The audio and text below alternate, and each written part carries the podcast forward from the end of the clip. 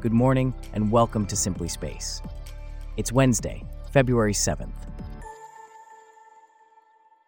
On today's show, new Nikon camera gear for the space station marks the end of an era, and the U.S. Space Force is looking for orbital filling stations for its satellites. Plus, SpaceX is launching 22 Starlink satellites to orbit from California. This coverage and more, up next. I'm David, and you're listening to Simply Space.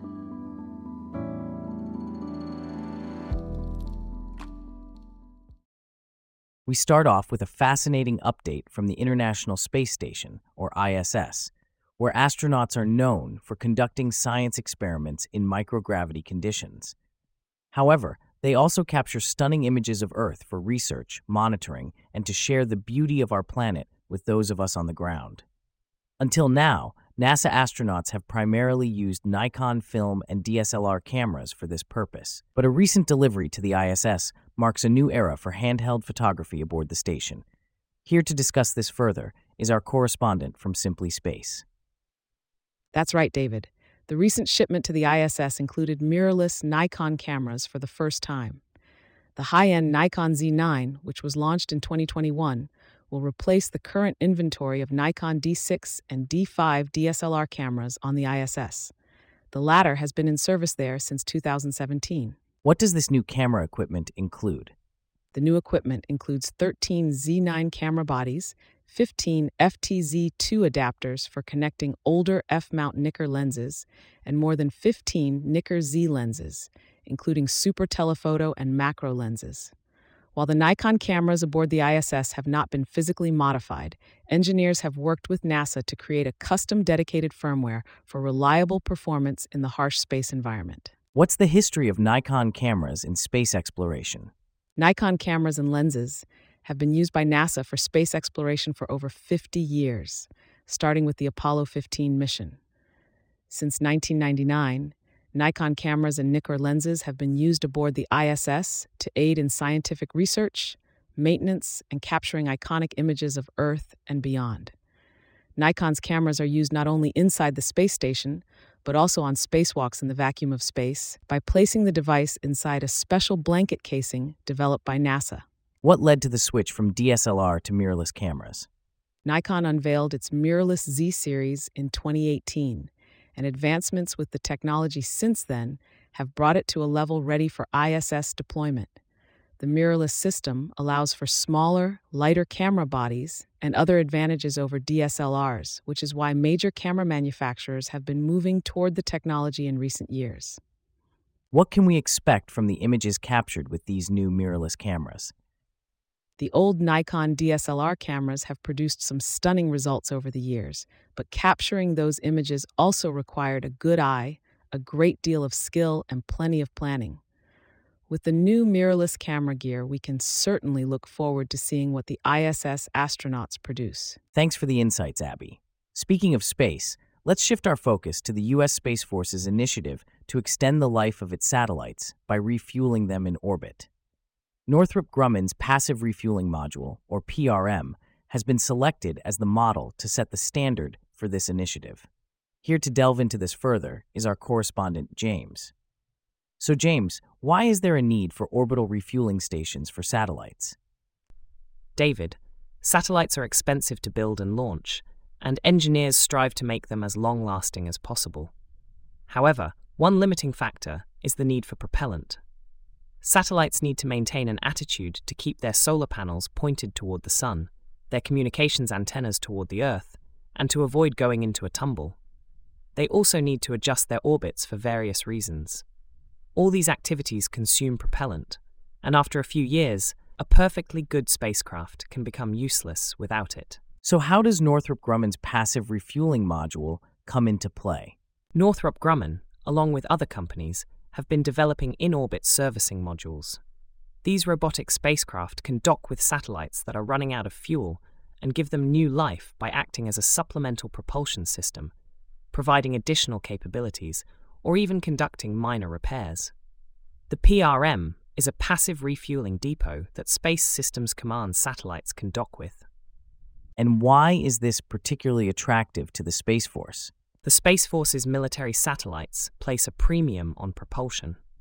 They need to be able to shift orbit frequently for various reasons, such as to survey a specific point on the Earth's surface, investigate another spacecraft, or evade a threat. Even if these maneuvers are only used in exercises, they're very expensive in terms of propulsion. So, being able to refuel is an obvious solution. But isn't there a challenge in terms of standardization to ensure compatibility between the refueling system and the satellites? Absolutely, David. Developing the technology for in orbit refueling requires a lot of standardization to ensure the systems are compatible. The plan is to develop a common refueling system based on the PRM. Future Space Systems Command spacecraft will be equipped with an interface compatible with the PRM, and a PRM will fly on a future operational mission for orbital tests. What else is the Space Systems Command doing in this regard? The Space Systems Command is also funding Northrop Grumman to develop a geosynchronous auxiliary support tanker, or GAS-T orbital tanker. This is part of their efforts to mature in-space refueling capabilities. Thanks for the insights, James. In other space news, SpaceX is set to launch another batch of its Starlink internet satellites this evening, weather permitting.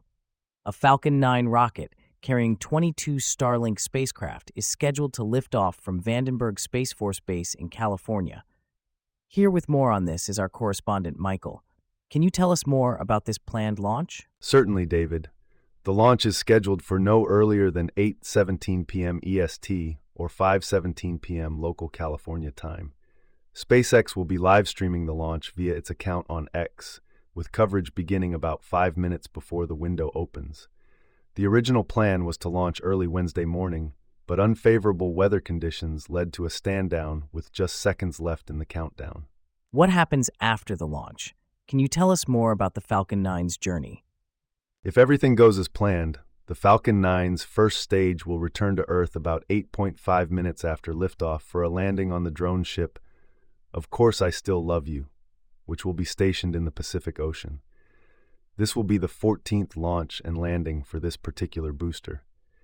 Seven of its 13 previous flights were Starlink missions. And what can you tell us about Starlink and its significance? Starlink is SpaceX's broadband mega constellation in low Earth orbit. It currently consists of nearly 5,400 operational spacecraft, a number that's constantly growing, as evidenced by this evening's planned liftoff. This Starlink launch will be the 11th orbital mission of the year for SpaceX, and the company has ambitious plans for the future. It aims to launch 144 missions in 2024. While we keep an eye on the ambitious launch we just discussed, let's shift our gaze to another interesting development in space technology. NASA is going mirrorless. The International Space Station, or ISS, has received a large batch of Nikon Z9 cameras, preparing to retire the Nikon DSLRs that have been the primary systems in orbit for years.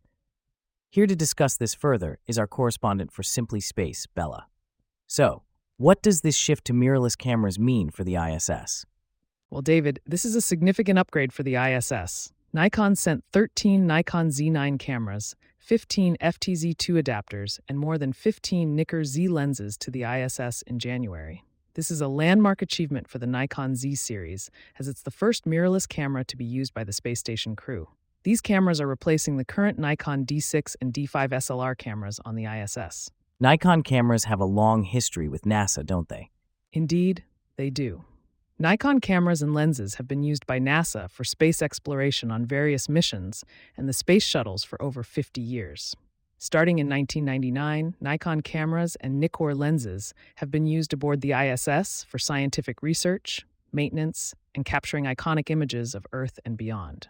The gear is used both inside the space station and in the vacuum of space in a special blanket developed by NASA.